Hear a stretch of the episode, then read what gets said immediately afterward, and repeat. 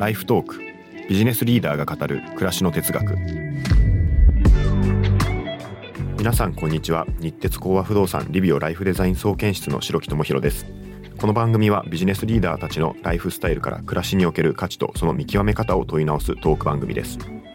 MC 務める株式会社ニューユース代表若新雄純です。はい。今回からゲストの方にお越しいただいて暮らしの哲学をお聞きしていきます。それでは早速ゲストの方をご紹介させていただきます。今回のゲストは元 TBS アナウンサーで現在はフリーアナウンサーとしてテレビ番組や CM 人気のポッドキャスト番組オーバーザさんの MC としても活躍されている堀井美香さんです。よろしくお願いします。よろしくお願いいたします。うん。すごいね。今なんかこれ、はい。渋谷の再開発してるねもうほんとど真ん中のキラッキラのところの付近のスタジオですけど、はい堀井さんこういう街しか似合わないっていう、いやいやいやいや、ね。とんでもないですいやちょっとなんかねやっぱ東京ではこういう貴婦人にやっぱりいやいや本当に、ね。本当にただの田舎出身のもう家と家がうん、300メートルぐらいずつ離れてるような秋田ですよね。僕も福井なんでど田舎出身もともとは多分同じぐらいだったんでしょう、はい、はいそうなんです、そんなそんな過去をね完全に見事捨てきって。捨て切ってらっしゃるんですか捨ててないですよ。うん。いや もうねやっぱですし。都会のね、はい。なんかいろいろなですね、まあ、混沌と何か眩しいものも恐ろしいものも全て見てうん。生き抜いてきたっていうですね、はい。もう迫力がありますよ。迫力があります そうですね。やっぱりあの皆さんがまだお小さかった頃ですか？私東京に出てきましたので、その時の東京はやっぱりあのね。はい。その頃のマスコミの世界はもうめちゃくちゃすごかったでえしょうからね。え揺れ揺れてましたからね。各所うんだったので見てきまましたけれども、そういうものをね。はい、すっかり落ち着きました。そうですか。ありがとうございます。落ち着いてこれだとしたらね。本当あのビジネスリーダーということでお呼びいただいて絶対違うだろうと思ったんですけどとりあえず来て、いやいや来てみました。すいません、はい。なんか間違えてるのかしらと思いつつはい。お世話になります。はい、よろしくお願いしま。ますす。はい。そしたら、えっとですね、今回は堀井さんの暮らしのこだわりや仕事観についてお話をですね、させていただきたいと思うんですけども、はいここからは、えー暮らしのこだわりや仕事観について一問一答形式でまずはお答えいただきたいなというふうに思っております。よろしいでしょうか？はい暮らしを豊かにするための小さな贅沢は何ですか？はい旬のものなどを少しだけいただくこだわってお金を使うことは何でしょうか？はい若者へのプレゼントですとか寄付とか児童養護施設に行ったり時に、えーお菓子をバカ買いしたりとかしています、一日の中で外せないルーティンは何でしょうか？えー仕事の合間のカフェとか朝に水をやることネギにありがとうございます。育児や卒母の経験の中で今の仕事観に最も影響を与えたことは何でしょうか？えー50歳で音大に入ったり70歳でも仕事を続ける先輩たちの生き方それと、えー今は育児をしなさい終わったらその分働けばいいよと最後に帳尻合えばいいからねと言ってくれた上司の言葉ですはい、ありがとうございます。はい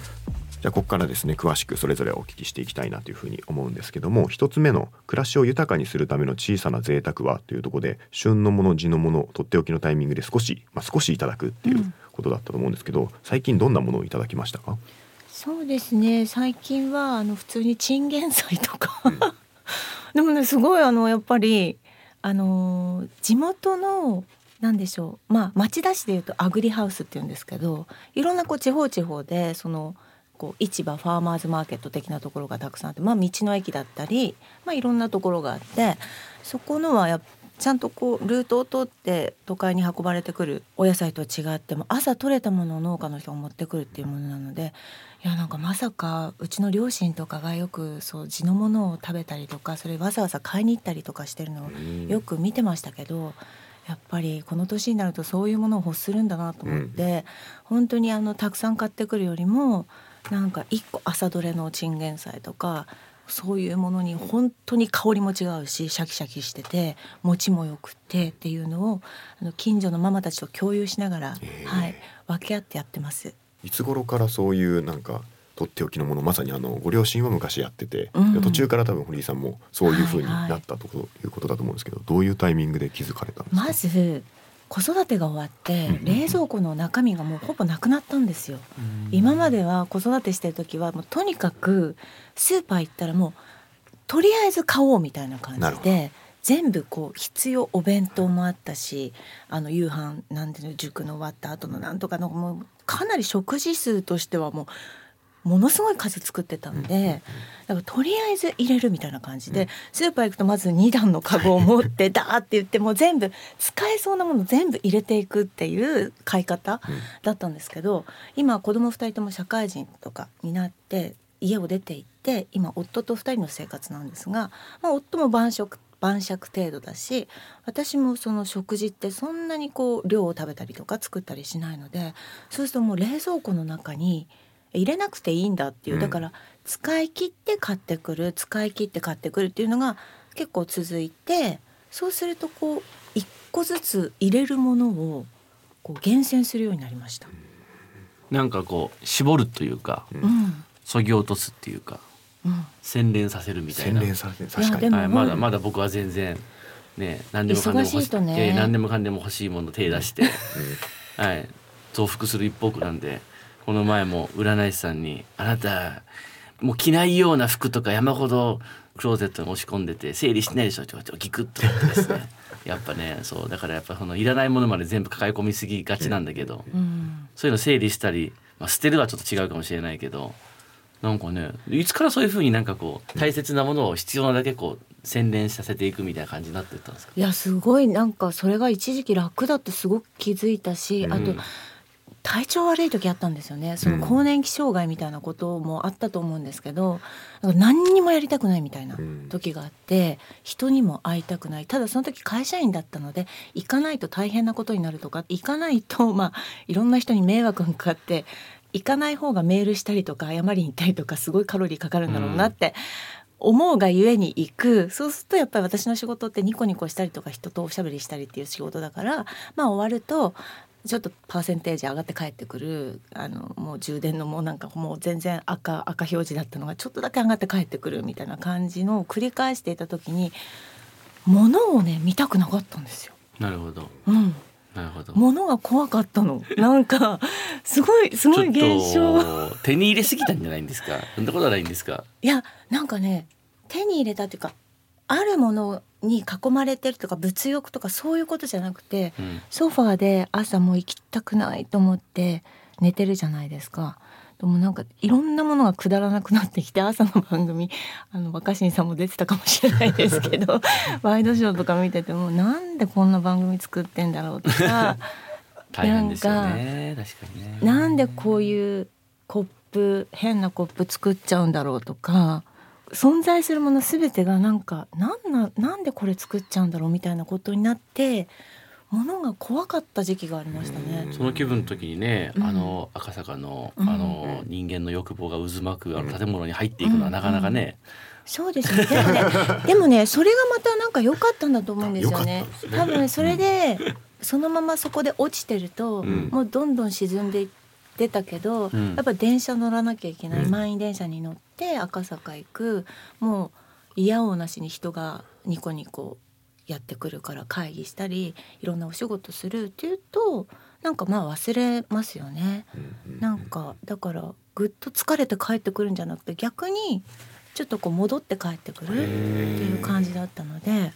良かったですそれは。まあでもそういうことを通して本当に手元に置いておきたいものとは何だってことをやっぱ考えるようになっていくんでしょうねきっとね、うん。僕にもそういうスマートな時代が来るんでしょうか？ちょっと僕もあと何年後ですかね、20年後とかに来るね。やっぱどうしてもね、はい。まず最初はね、はい。やっぱ欲しい欲しい欲しい。どんどんブクブク太る方に行っちゃうからさ。今真っ最中いますねそこに。ー本当に、うんでもまあでもそれで働いたりとか、はい。気持ちが上がったりとかするわけですし、うんうんうんこの前ねモビリティショー行っていろんな車を見たんですけどなんか私もう物欲ないなとか、うん。あんま別に欲しくないないろんなものって思ったんですけどなんかえっとねクラウンのセダンを見て、うん。結構ムラムラししましたね。新しいやつ。そうそうそう。で私あ私このセダンに ムラムラするんだと思って自動車もやっぱりこういろんな自動車遍歴を経て、あの子供がちっちゃい時はこういうタイプとか変えてきてるんですよ。で今電気自動車乗ってるんですけど、で電気自動車充電したりとかまあなんかああいい生活だなとか思ってちょっとこう乗ったりしてたんですけどあこれ私もう一回60間近でセダン乗るのありだなと思ってなんかあそうそうそうお金ちゃんと貯めようかなってその時思いましたね。えうん、ーいいですね。ムラムラされたっていう表現がちょっと面白かったですね。ライフトークそしたらちょっと2つ目のはい質問に行きたいんですけども、2つ目の質問は逆にこだわってお金を使うことはっていう質問だったんですが、今あの若者へのプレゼントとか、まあ、そういったところをお答えいただいたと思うんですけど最近どんな風にプレゼントされたんですか？うーんそうですね。なんかプレゼントというかまあなんかいろんなものを配ったりします。うん。はいあんまり物を配るのもいらないものもあるんだろうなと思ったりするのでなんか最近金券みたいのを配り始めました。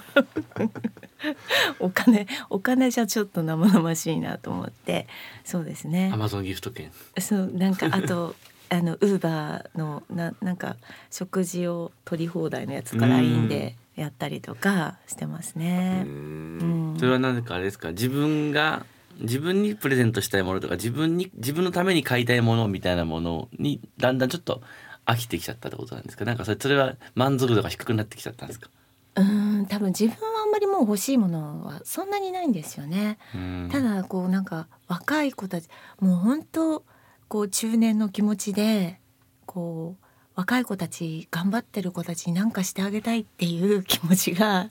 出てきました。はい。なるほどね、うん。やっぱり全てを手に入れられた人はそういう段手階に入れて行くんです、ね、ないって。うん。そうですね。いやでもやっぱ与える幸せってやっぱ古今東西いろんなやっぱ歴史の中で、うん。そういう人の幸せの形として語られてるじゃないですか、うん。ね。そう自分が手に入れる自分が奪うっていうものに満たされ方っていうのはやっぱどこかでねうん。こう行き詰まるっていうか限界があるからうん。与えようって。与えることで僕らは幸せになれるんだって言うけどうんまだねちょっとその片鱗も感じられてないんで。何なんですかねこう与える喜び。そっか、うん。でもだってほら私だって全財産誰かに寄付してるわけでもなくできる範囲で自分の喜びがうん。こうハッピーになる範囲でしかやってないわけじゃないですか、うん自分の生活も犠牲にしてまではやってないし。なんならそんなあの成人ぶったこと言うんだったらこのお仕事も全部やめてボランティアすればいいしうんあの財産も全部どっかに寄付すればいいんだけどそれはしてないからまあ、えー、と自分のその幸せに自己満足で幸せになれる範囲でなおかつ相手もハッピーになれるっていうところは重々自分でも分かってるしすごい自分を疑ってる。うん。これ何のためにやってんだろうっていうのはすごい疑いますよ。けどまあ寄付にしても何にしてもそうですけどやらないよりまあやった方がいいかなっていう、うん。うん。そのうんあべく銭があったら。余力の少しを。そうですそうです。それやっぱなんかあのー堀井さんほど皆さんリッチじゃないかもしれないけど僕らリッチじみんなみんな例えばリスリスナーの方も日常生活の中ではい。はい。ちょっとこれをはい額は小さくてもはい。誰かにちょっとこうプレさ差し入れるプレゼントさ与えるってことで幸せになれるよみたいなうんうんなんかこうできそうなもんありますか？真似できそうなでもなんか？プレゼント自体がうん。やっぱあげることって、あのもらった人よりあげた人の方がハッピーじゃないですか実は。なるほど、うん、だからなんかあげるのって、まあ人の迷惑にならないものっていうのがまずうんうんうんうん。大前提ですけど。よく私は注意されるんですけどあんたの思いのままにあげてはダメだよっていろんな友達になんですけど、まあ、それさえちゃんとしておけばあげるってなんか自分のためなんですよね。きっとね。あとなんかボランティアとかも本当に何？えー、と町の花壇をこうおじいちゃんおばあちゃんとかがよくこう整理してたりとかするのを、なんか昔から見ててすごいなって、うん。どうしてあそこに行き着いたんだろうと思ったけど、いうん。や本当ね本当にその町の花壇の花を整えたりする2時間ですごいやっぱりちょっと気持ちが幸せになるんですよね。えーなるほど、はい。そうなんですね、はい、若新さんはなんかそういうプレゼントとかって他の人にされることってあるんですか？あ僕はね自分があげたものはめちゃくちゃ覚えてるんですよ。これぐらいあげたよねとかあれあげてプレゼントしたよねとか、はい。い、くら払ったよねみたいな、は人からもらったものはほとんど記憶がないんですよ。もらってるんだけど、うんもらったことは忘れちゃうんですよ。これ良くないなと思って。だからやっぱりあげるっていう行為にはものすごく多分なんかその思い出の重みみたいなのがあるんでしょうけど、もらったことはほとんど忘れてて結構それ家族によくおかんとかも指摘されてて、うん。あの自分がもらったことは全部忘れてるくせに人にしてあげたことだけはずっと言うよねみたいな。なんですけどまあだからそれもしてあげたんだからっていう、まあ、まあ僕はなすごいね恩着せがましい人間なんだけど、まあ、恩着せでもいいけどやっぱでも与えていくっていう喜びは人生にとって大事なんだろうなっていう。はい、ただ結構僕はうるさいんであげた後ネチネチ言うんで。言うんですか？若新からはい。物をもらえそうになった方、はい。ご注意ください。ね、ネチネチ言うって何なんですか？なんかどうなってるみたいな。こ。の前これあげたじゃんとかさ、うんね。それ別に見返り求めてる感じでもないんですよね。覚えてるっていうだけ。見返りは求めてないけど、やっぱあげたことを喜んでほしいあ喜んでほしいってことですね。うん、やらしいですね。面白い。ありがとうございます。はい。はい、じゃあ続いての回答なんですけども一日の中で外せないルーティンはっていうところで仕事の合間のカフェと言っていただいたんですがどうしてカフェに行かれるんでしょうか？あの会社に勤めてた時は、うんまあいろんな都都内でいろんなスタジオを渡り歩いて仕事をしても、まあ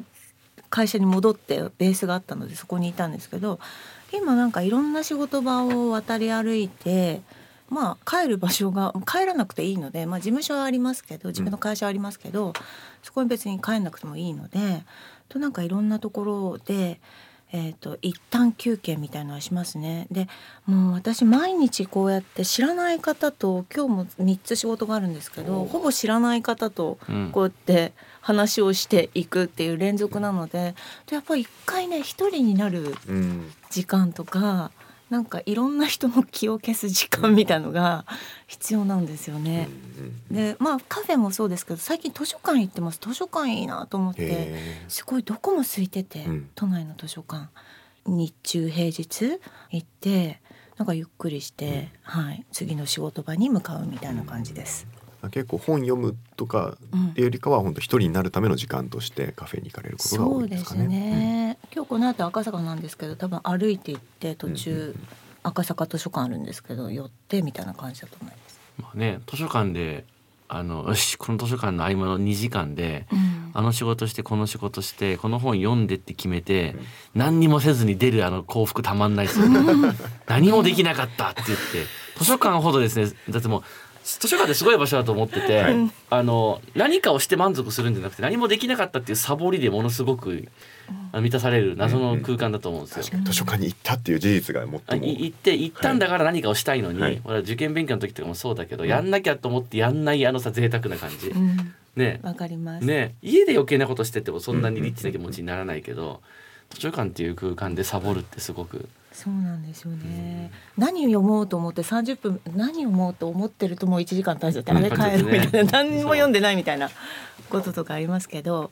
図書館行きますか若新さん？僕はまあ大学にあるからね。ちょっと合間とかポロポロって行くけどやっぱり僕、うんたまたまに行きますけど、うん。うんまあ、最近ちょっと本当に忙しくてあんまりできてないけどできれば月1ぐらいはその時間取りたいですね。ねそうなんですよ。なるほど。あんま行ってないですね、図書館本当、うん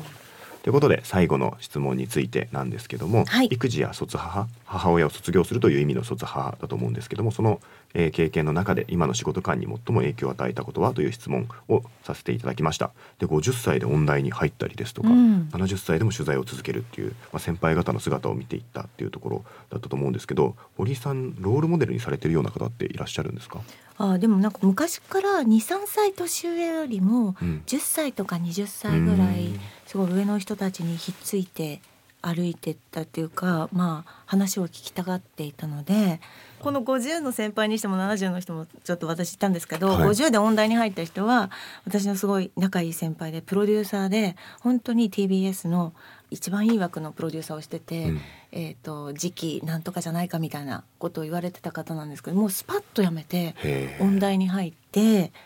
で今音楽療養士みたいなのありますか？そういうのをあの別に何の光を当ててもらうこともなくうん。やってる人だし、これ70のおばあちゃんはその人本当に大好きなんですけど別にどこにどこに見せるためでもないけど好きでやってんの取材を。うん。でもそれ究極だなと思っててまだ私も朗読したりこうやって出たりすると誰に見てもらえるんだろうとか、なんかそのな何のためにやるんだろうとか、こうお金どうしようとかそういうふうに次につながるにはとかって考えてしまうんだけどこの70のおばあちゃん本当に元記者の方ですけどなんか自分がそれを調べたいからとか、うん別に世の中に出なくてもとかあの死ぬまでにちょっと形にしようとか、うんそういう感じで毎日取材してて絶対忙しくないんだけど「あのご飯食べませんか?」とか言って「ダメダメ取材で忙しいから無理」とかってすごい断るんですけどなんかうんなんか究極そういう私はずっと本を読ん朗読したりとかナレーションしてますけど誰にも見られなくても自分で作品を作るとか、自分で何かを作ることに意義を見出せるうん。人になるっていつだろうなってそこはもう一個のハードルですよね。うん、絶対誰かに見てほしいとか思っちゃうから今、はい。見る前提で前やってるので、はい。はい、まああのね僕ももう結構いい年になってきてやっぱ年を取り若さをねその失いうんなんか昔みたいに夜中まで起きられなくなったりとかっていう時にやっぱいや誰もが平等に生き物としては枯れていくじゃないですかでも僕らはまあいろんな思い出も持ってるしまあなんか別にその単純に生命力があとどれぐらいしか残ってないってことじゃないのが人間だと思うんですけどやっぱりでもそことのね折り合いのつけ方って難しくて。もともとそもそもね全ての世代でもう最高の素敵な充実した人生だったと思うので してないです何の後悔もないとは思いますけど やっぱりでもなんかこう僕ら人間って年を取っていくと結果がついてくる分実績が増える分可能性は減っていくと思うんですよ。それはそうじゃないですか。だだってあの子供の頃って何の実績の積み重ねもないけど可能性はたくさん残ってますよね。僕らはだからこう確かなものを得ると代わりに可能性を減らしていくっていう、まあ、それ仕方ないことだと思うんだけど可能性はゼロじゃないと思うけどどうやってそうやっていい意味でじ人生を熟成させていくのか教えてくださいこの大人になりきれない中年にさ差し掛かっ ての入り口に立ってる僕に。だってもう全然まだなんか100歳ぐらい生きそうですもんね。いやいやいやまあね。いやえっ、と、うん私今51なんですけど、うんもう有限だなっていうのはすごいわかるんです自分で。うんあとまああと10年かなとか20年かなって人と話したりするといやいやお前は100まで生きるよとか言われるんですけどにしても、うんやっぱり先輩で55で亡くなったりとか、うんえー、とそういうのをもう数々やっぱ見てるので、うん。自分のその生きてる時間っていうのはまあなんか逆算してった方がいいんだろうなっていうのはすごくあのゴールをちゃんと見てあのいかないとなっていうのはすごく自分でも感じるんですよね。だからなんか私も別にここまでそのラッキーラッキーの積み重ねではあったものの、まあ、嫌なこともあったりとか人に話せないなんかもあったりとかまあいろいろあってここに たどり着いたのでなんか人よりも免疫力はあるしなんか覚悟はあるしまあ別に今どうなってもいいかなっていう、まあ、充足感もそうなんですけどそれは確かにあると思うんだけどやっぱこのこういう仕事とか自分の好きな仕事を今うん。たくさんいただいてる中で、まあ来年来るかもわからないっていう状況もあってでなんか最初それがそこにしがみつくのかな私って思ってたんですけど結構なんかあれこれ来年別になくてもいいかもってうん。思えるようになってきました。うんなるほど。うん、実はあれですね子供たちの時の方がっていうかさ学生の時代の時の方が一日一日瞬間とかで生きられないよね。だってさやっぱそれが中高生だったら受験が待ってる、うん。大学生もその後の就職が待ってる就職した後も、まあまずそのある程度能力を身につけて一人前になって家族を持ちたければ、ね、出会いを求めとかさ、まあ自分のその仕事これができるっていうものを確立させなきゃいけないから、その日いい意味でその日暮らしできないじゃん。確かに。常になんか今というわ若さがあるにもかかわらず今という時間は将来に向けてのなんかこう、うんうん犠牲にした方が後で帰ってくる感じがあって、今日純粋に楽しもうって若ければ若いほど意外と思えないんじゃないかなと思って。確かにだよね、うん中高生とかでバリバリ部活やってるやつも、ね、なんかどうしてもやっぱりこうそ3年生の秋の大会とか意識しちゃうから、楽しければいいじゃんとかって 元気なんだからエンジョイプレイしようぜってできないじゃん。実は年を取ってからこそ今から大会出て優勝することを目指してるわけじゃないから、うん。そのプレーそのものを楽しむとか、うん。今日の仕事を楽しむってことがうんできるのかもしれないですね。あ。そうっすね。めちゃくちゃ本当に僕もずっとそうですけどいつの日かの何かのために今日を使うみたいな。そう。そう。感覚はめちゃくちゃありますね。はい。まだ僕もだからさ余計なそういう野心にまみれてるから、うんうんうんね、5年後のためを何かなって思っちゃってるからそうそうそう糧にしたいってなってる。そろそろで僕もね、今日今日をいかに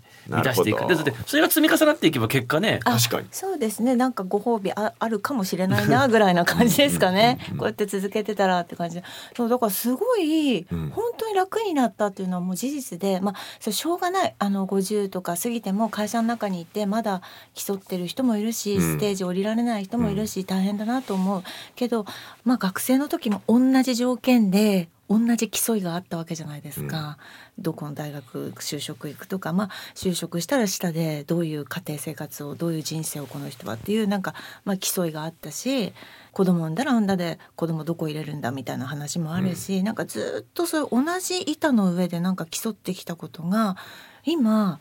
あの退社してなんか誰も私と同じ条件の人が周りにいないんですよ。うんそのここに何人かいるけど私と同じバックグラウンドの人ってまあいないじゃないですか。はとどこに行ってもなんかあなんか誰とも競わなくていいってすごい身身軽な気持ちは、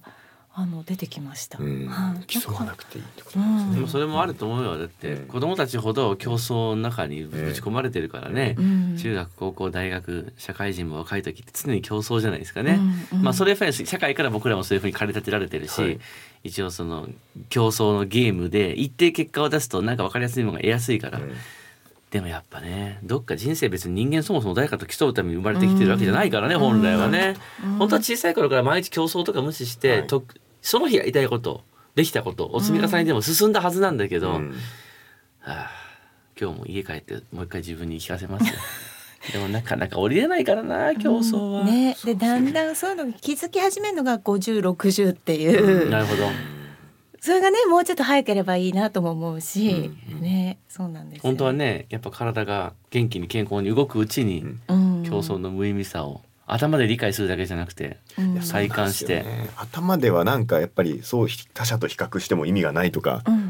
うんいう言葉は結構最近聞くんですけど、うん。それ実践でもだってでもだってあれ不動産の世界そのものがはい。さもともと別にただの土地だった空間だったところにさ、はい。ね、人がさこっちの方が価値があるってみんなでこう共同の思い込みで不動産価値って生まれるわけじゃないですか。そうやってやっぱりマーケットが作られてる中いで、やまあ、それを全部無効化することはできないけど、うん。いい距離を取りながら、うんうんうん。僕は僕私は私で生きていきたいよね、うん。そんな日は来るんでしょうか僕にも。やってますよ。いつかいろんなものが剥げる時が来るんじゃないですか。いやいいですね。早く全部が剥がれてしまいたい。うん。うん。ライフトークあの堀井さんはあのキャリアの中で早めにこう育児もされたりということもあったと思うんですけどもファーストキャリアのところで結構競争も激しい世界なのかなと思いつつ、まあ、今はそういう競争しない世界っていうところでも生きていこうっていうふうになってると思うんですけどあのその当時ってどんな感じで過ごされていたんですか？そうですね。まあ、うん。今と状況が全く違うので、うんうんうんえっと30年前27年前とかですか？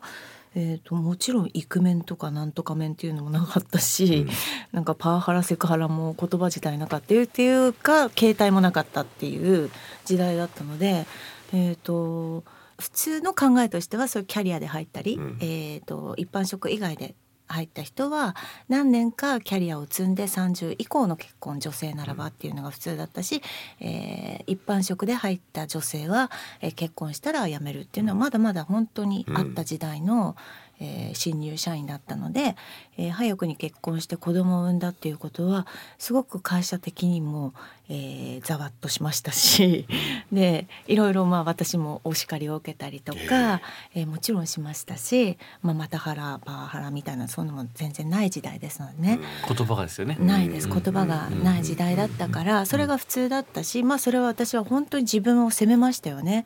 でそれは常識として私は分からなかったですよね。その田舎から出てきて田舎ってみんな結婚早いし、自分の中でもそういう早くしなきゃっていう思いもあったしでもまあそれがちょっと分からなかったっていうのもあるし、えー、と入っていろんな方に本当はダメだったんだよっていう話を聞いた時にああなんかここから会社にご奉公しなきゃっていう すごい責任感はありました。だから妊娠してる時も自分がとっても悪いことをしたと思ったし、えーと、こっからこの分取り返してちゃんと自分のキャリアを作るじゃなくて、会社に恩返ししないとっていう気持ちの方が多分多かったんだと思いますよね。うん、だからなんかすごい復帰してからはまあ、頑張りましたけども 頑張ったんだけどちょっと私も、えーと、田舎から出てきて夫も忙しかったので育てるのが私しかいなかった、はい、はい、周りにその親戚がいたわけでもないですしで今みたいにそんなにシッター制度とかも整ってなかったので。うんそうすると私がやるしかなかったので腹をくくってじゃあ私は育児をやりますということで、えー、仕事を断ったりするんですよね。やっぱり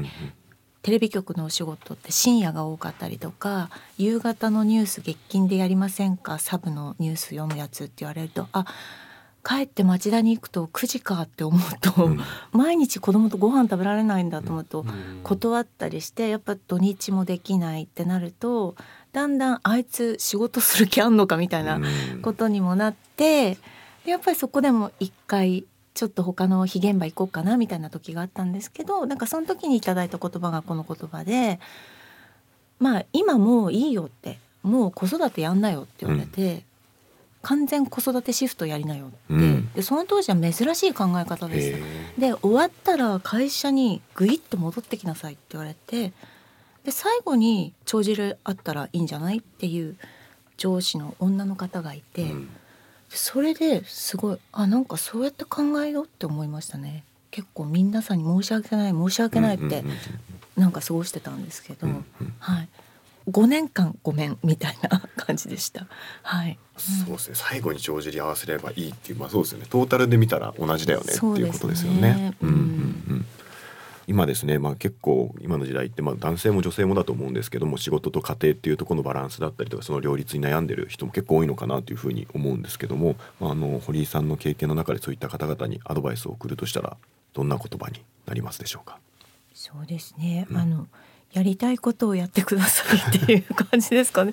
なんかそうあの育児をやった方がいいよとか、はい、キャリアした方がいいよとかそうなんか本当にその人によって正解もないし、うん、その人のやりたい方向があると思うんですね。私は育児やりたかった育児も9割育児で動いてきましたけど、うん、子供がちっちゃい頃は、えーと、と同僚なんかはもうほぼ全部委託して、でえーと、仕事にどっぷりっていう同僚もいたしでも結果蓋開けてみて子供どうだったっていうと、うん、別にどっちもちゃんと育っててどうしたから子供がこう家庭がこうっていうこともないと思うんですよね。だからまあ好きな選択をすればいいしいつでも割とリスタートはできる。ママ友でも一回お休みしてて今働き口って割とたくさんあるので本当に50代仕事を全部えーと、ストップして専業主婦やってたんだけど50以降で、えー、社会に戻ってきてるっていうママ友もたくさんいるんですけど50から伸びてってるんですよ。その薬屋さんのパート入ってから